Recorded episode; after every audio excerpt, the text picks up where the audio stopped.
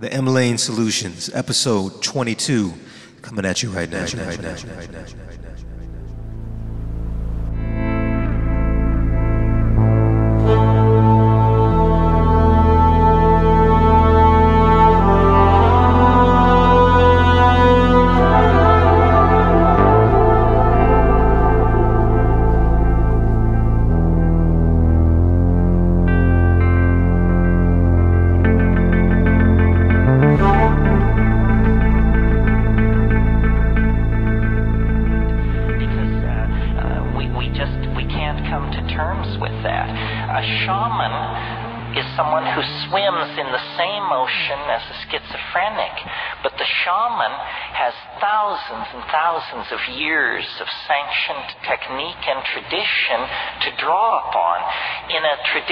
society, if you exhibit quote unquote schizophrenic tendencies, you are immediately drawn out of the pack and put under the care and tutelage of master shamans.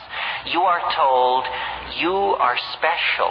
Your abilities are very central to the health of our society. You will cure. You will prophesy. You will guide our society in its most fundamental decisions. Contrast this with what a person exhibiting schizophrenic activity in our society is told. They're told, you don't fit in. You are becoming a problem. You don't pull your own weight. You are not of equal worth to the rest of us. You are sick. You have to go to the hospital. You have to be locked up. You are on a par with prisoners and lost dogs in our society. So that treatment of schizophrenia makes it incurable. Imagine if you were slightly odd and the solution were to take you and put you, lock you into a place where everyone was seriously mad. That would drive anyone mad. If you've ever been in a madhouse, you know that it's an environment calculated to make you crazy and to keep you crazy. Uh, it, this would never happen in, in an Aboriginal or traditional society. I wrote a book, I mean, this has to be the wrap up because we're over time, but I wrote a book called The Archaic Revival. I signed it tonight for some of you. The idea there is that we have gone sick by following a path of untrammeled rationalism, male dominance, attention to the visible surface of things, uh, practicality, bottom lineism. We have gone very, very sick.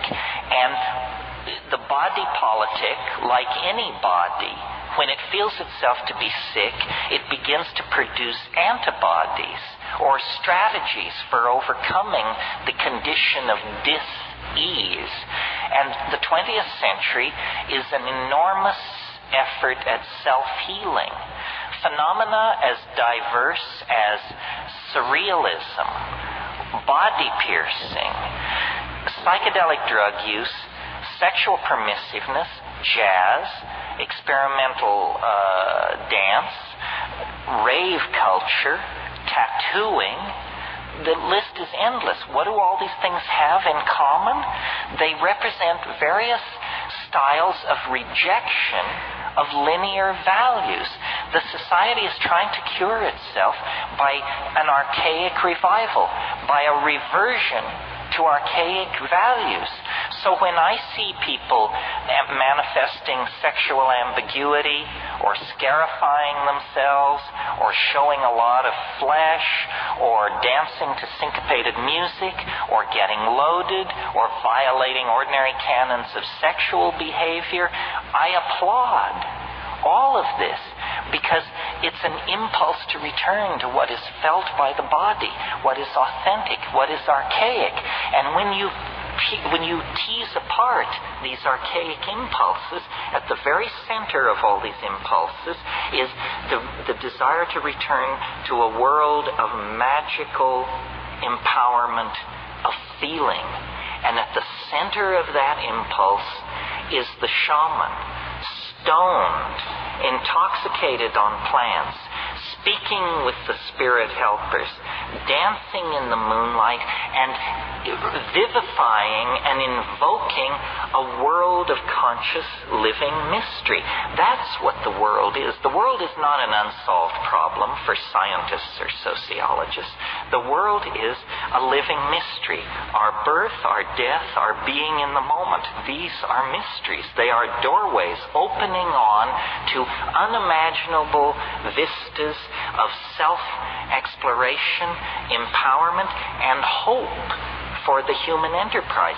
And our culture has killed that, taken it away from us, made us consumers of shoddy products and shoddier ideals.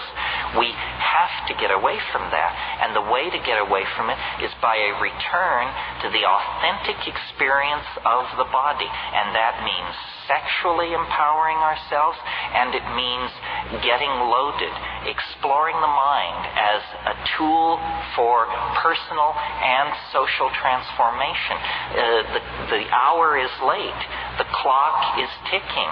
We will be judged very harshly if we fumble the ball. We are the inheritors of millions and millions of years of successfully lived lives and successful adaptations to changing conditions in the natural world. Now the challenge passes to us, the living, that the yet to be born may have a place to put their feet and a sky to walk under. And that's what the psychedelic experience is about, is caring for, empowering, and building a future that honors the past, honors the planet, and honors the power of the human imagination. There is nothing as powerful, as capable of transforming itself and the planet as the human imagination. Let's not sell it straight. Let's not whore ourselves to nitwit ideologies. Let's not give our control over to the least among us. Rather, you know, claim your place in the sun and go forward into the light. The tools are there. The path is known. You simply have to turn your back on a culture that has gone sterile and dead and get with the program of a living world and a re empowerment of the imagination. Thank you very, very much. Major heavy for people We don't love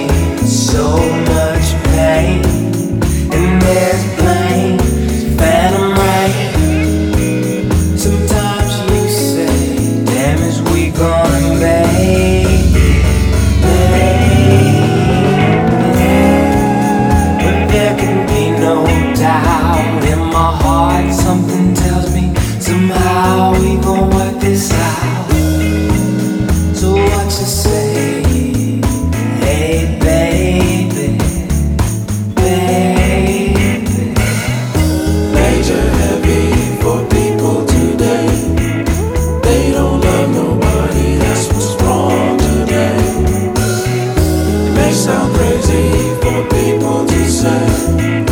We gon' mess around and blow it all away. Damn, I guess we're gonna have to be. Wash your hands, then you shine, you won't grow. You can't tell lies and messes with design. I wouldn't do that. Ill. Day you get caught. A bind, yeah, yeah, yeah. And if you don't right away, make up your mind and don't stop. Enough talking about these things. Let's get back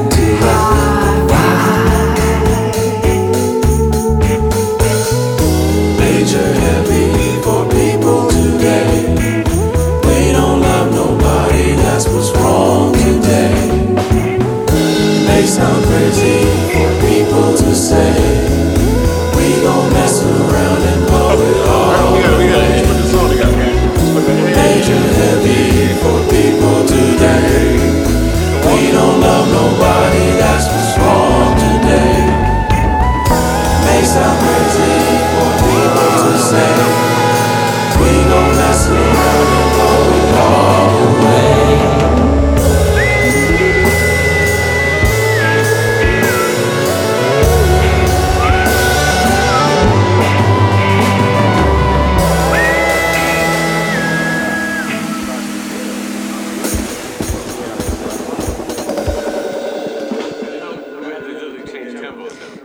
a text this morning from a friend asking me, quote, what do you think about the state of American politics today?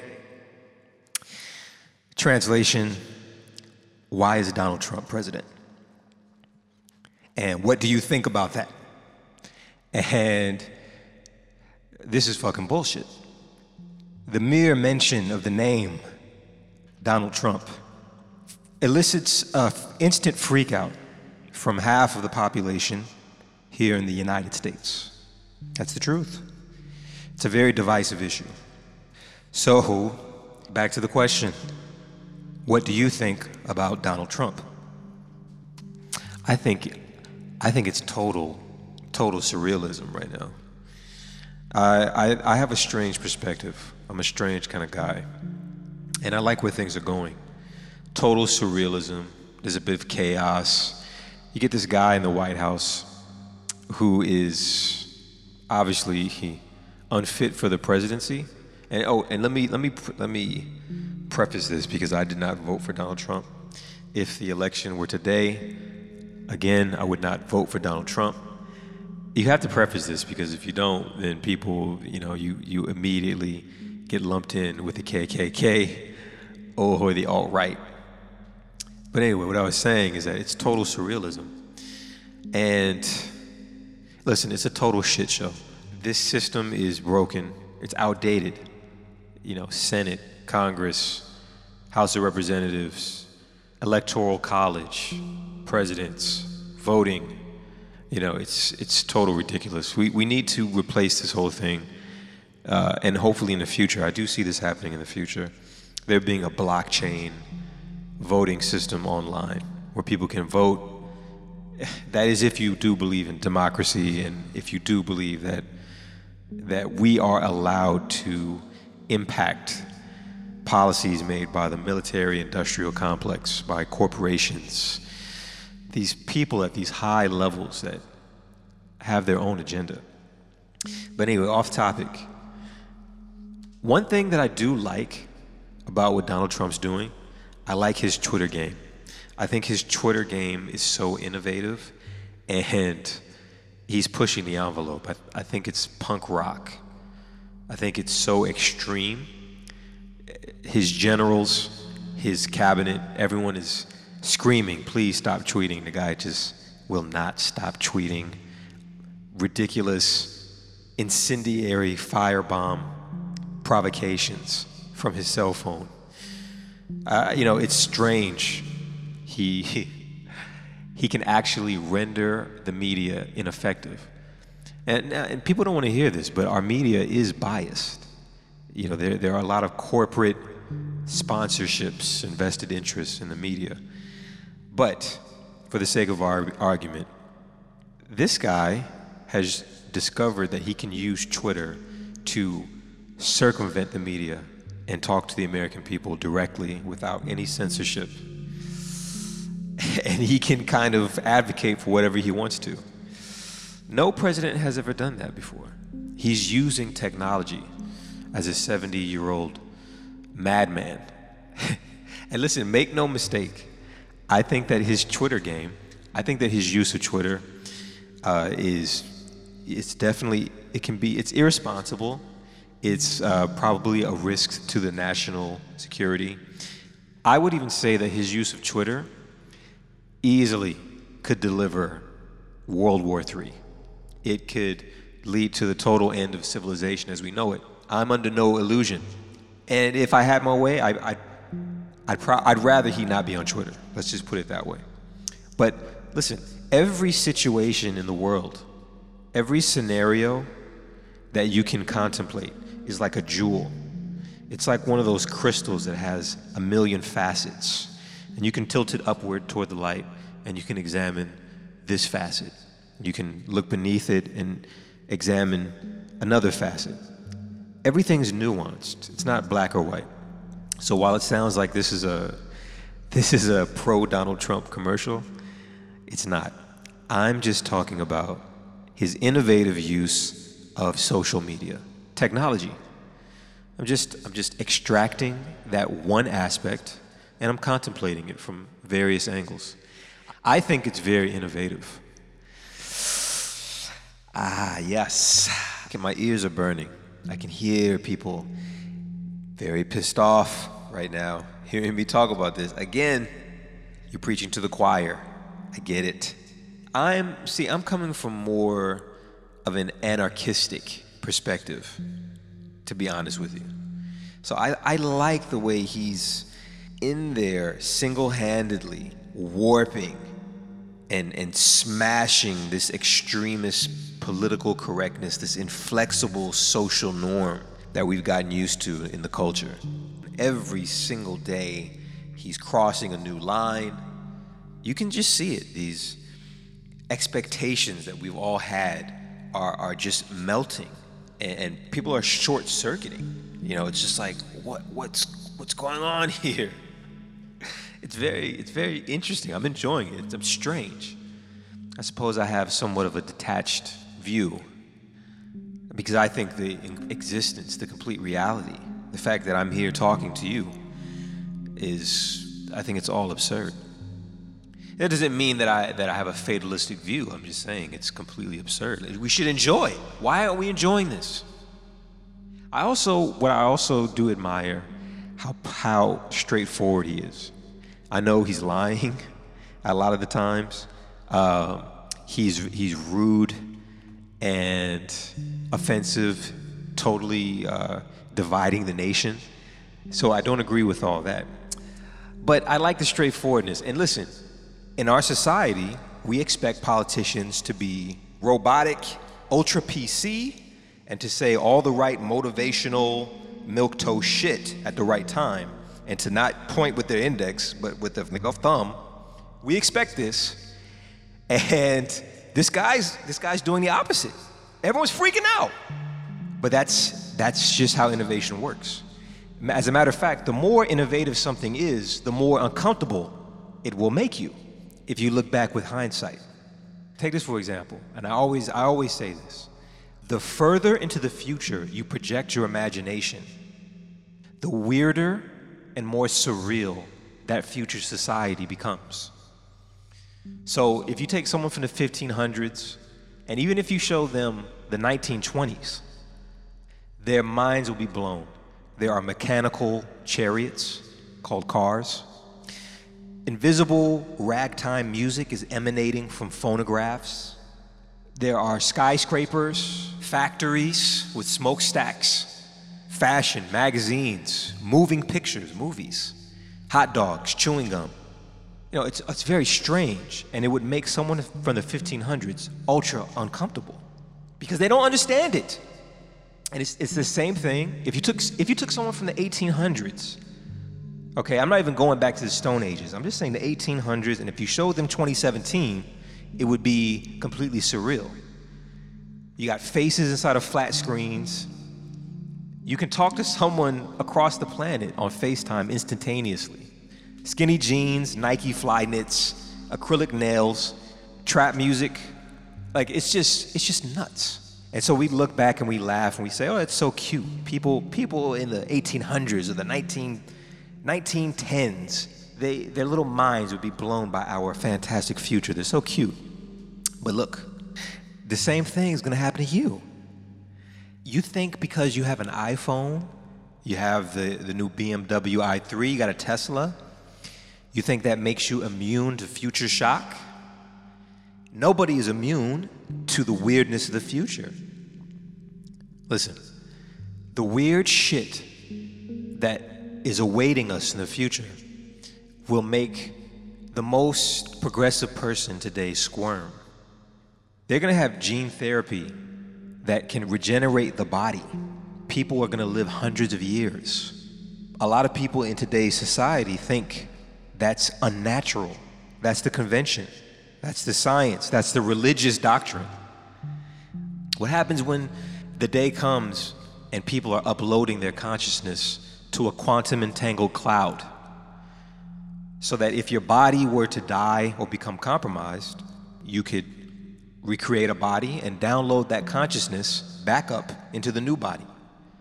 That makes a lot of religious people uncomfortable because that goes against the, the teachings of life and death, heaven and hell. Where are consciousness downloads in the Bible? Nowhere.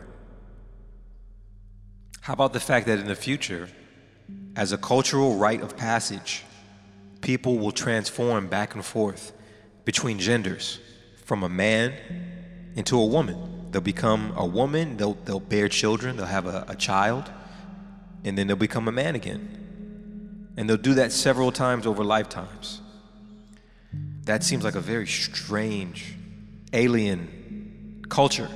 And listen, the average person today wants nothing to do with a reality that even remotely resembles something like that.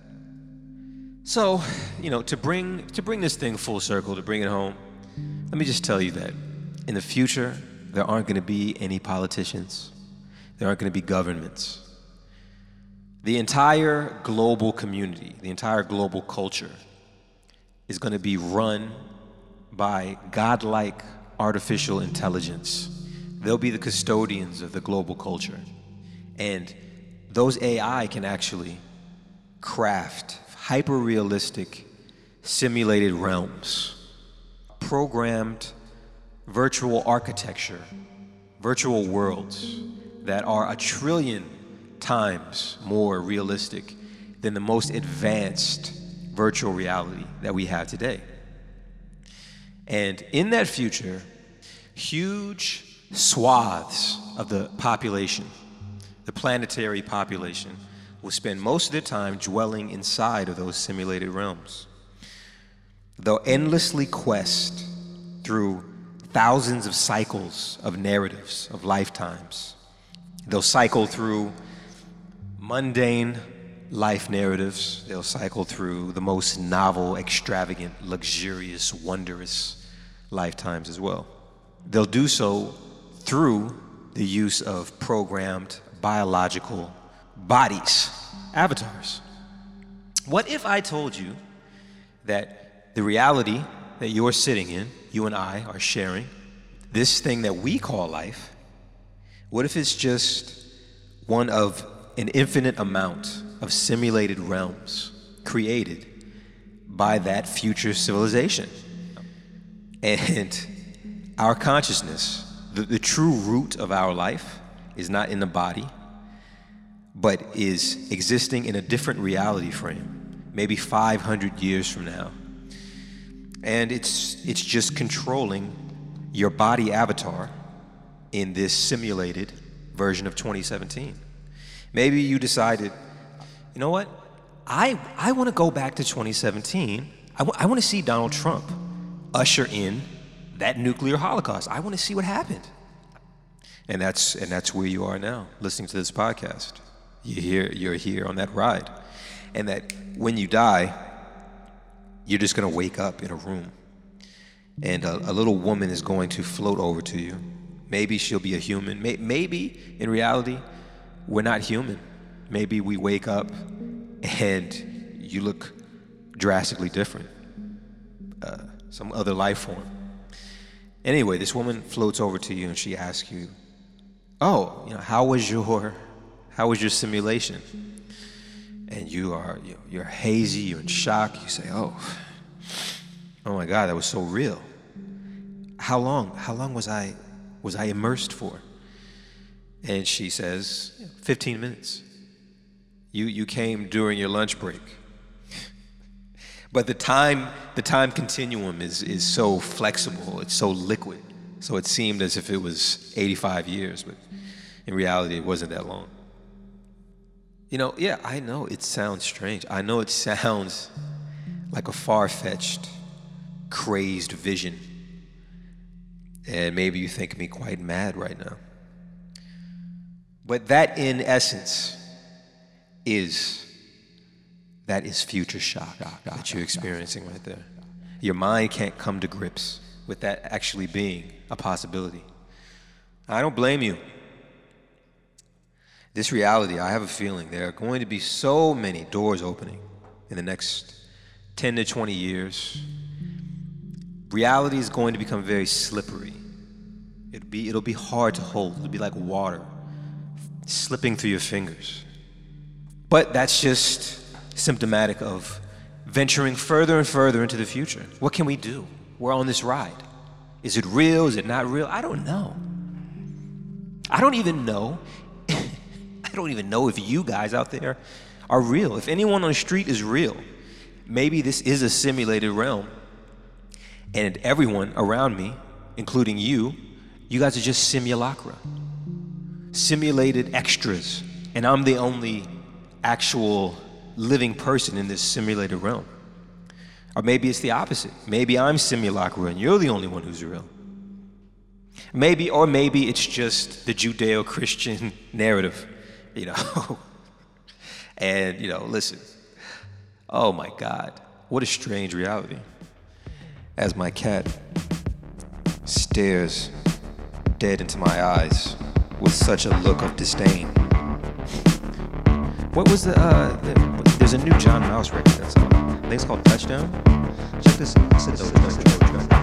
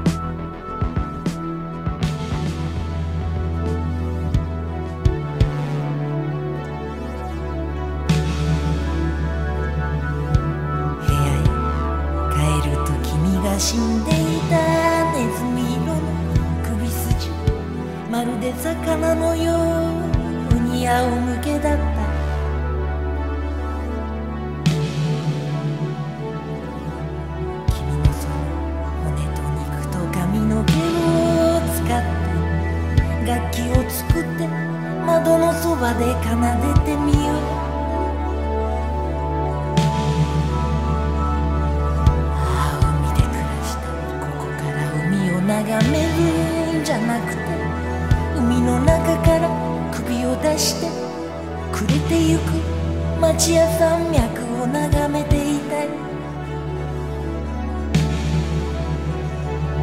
七つの海よ。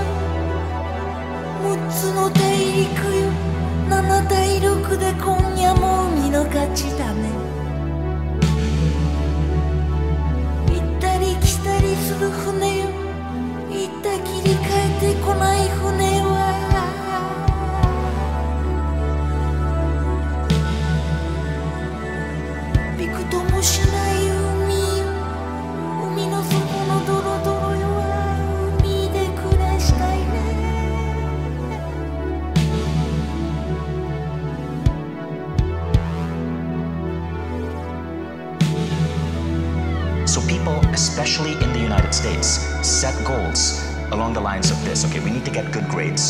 Graduate high school, so I can get into a good college. Need to study hard to get a good GPA, so maybe I can go to graduate school. Uh, so maybe I can do well in my LSAT. That becomes the next goal. Get into law school. The next goal, graduate from law school, get into a partnership, become a lawyer. And that's how teenagers often think about their life. These series of like ticks that they have to go through. But here's what happens. Let's actually look at that. Let's look at lawyers. 50% of lawyers in America are clinically depressed. It's not just the US, I think Australia did a similar study. So, why are kids going into these professions where they end up in, in a job that they thought was a good goal at one point, mm. only to find themselves absolutely miserable? And I say that with some confidence because I, at a certain point, was working in the legal industry. I was selling technology to law firms, and I would speak to lawyers on the phone and diagnose what was going on in their, in, in, in their law firms, and it was shocking how many of them actually hated their jobs and wanted to quit. But why is it that teenagers go into these roles? Now, it's not just law. It's not just lawyers. We set our goals to have two cars and a house of a certain size, to be in a marriage. It's because these goals aren't coming from inside us. They're coming from the culturescape, and the culturescape is basically a safety net mechanism. You see, for the longest time in human history, we had to watch out for each other. There were wars, there were disease. Go back a thousand years, there were wild animals that might kill you. So you had to follow certain rules of the culturescape to stay safe. Right. Among these were get a good education, so you are not stuck in a factory job, so that you can have a blue collar job. It was get married, so if you're a woman, you have a man to provide for you. It was have five kids because you know if you go back 50 years ago um, infant mortality was so much higher you had five kids two were going to probably pass away but the problem is people continue with these same rules in today's world when everything has changed. So the question so the thing is i don't believe in goal setting because when you teach traditional goal setting people are locked into the rules of the culturescape so here's what i suggest. I suggest we ask ourselves three questions and i call these the three most important questions. Now, the first question is this. It's what experiences do I want to have? Okay, now I'll tell you why that's important.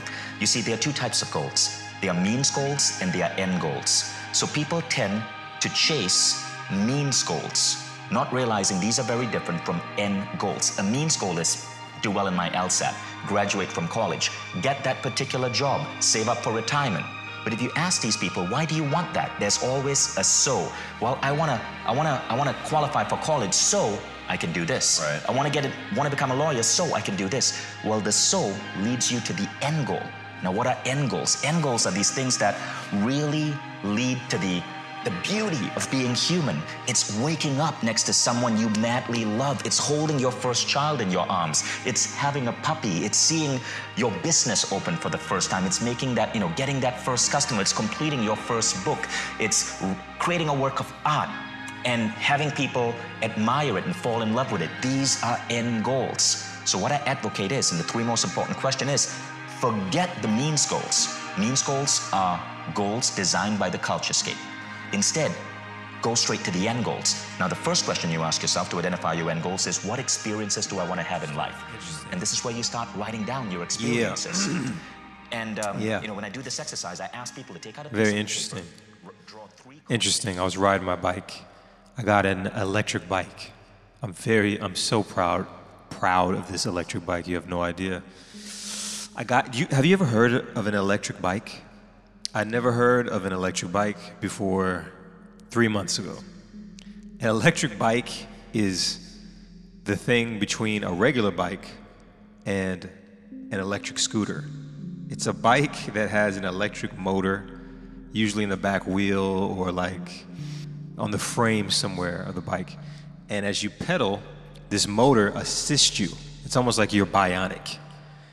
So the bike can go like 20 miles an hour with you barely touching the pedals. And there's even a there's even a throttle on the handle. So if you don't even want to pedal the bike, you can just hit the throttle and the bike moves itself, kind of like a scooter.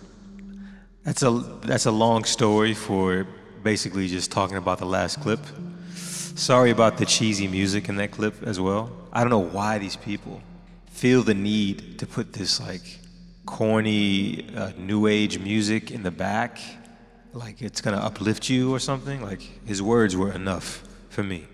The the cultural brainwashing, the autom- automaton track that most of us are on, set by the culture that we're not aware of. Anyway, I was riding my e-bike listening to that clip about two weeks ago, and I found it. I, it was so alluring to me. It was so fascinating. It was resonating so much that I made a mental note, and I said, "I'm gonna put that in the podcast." And I, I just really hope they don't mind that cheesy music in the background. I hope they don't notice. Anyway, I gotta wrap this up, man. I'm getting on a plane, cutting it short. Thank you for listening to the podcast, episode 22 of the M Lane podcast. Go check out the website em-lane.com. More podcast episodes to come. I'm on my way to Japan, work on some thoughts over there, draw a little bit, go take walks in the mountains and the hills. And uh, I'll get back at you soon enough. I hope you guys are safe. This is Orion Coats, Sunny Coats. Remember that. Emerald Lane, E em-lane.com. End of line.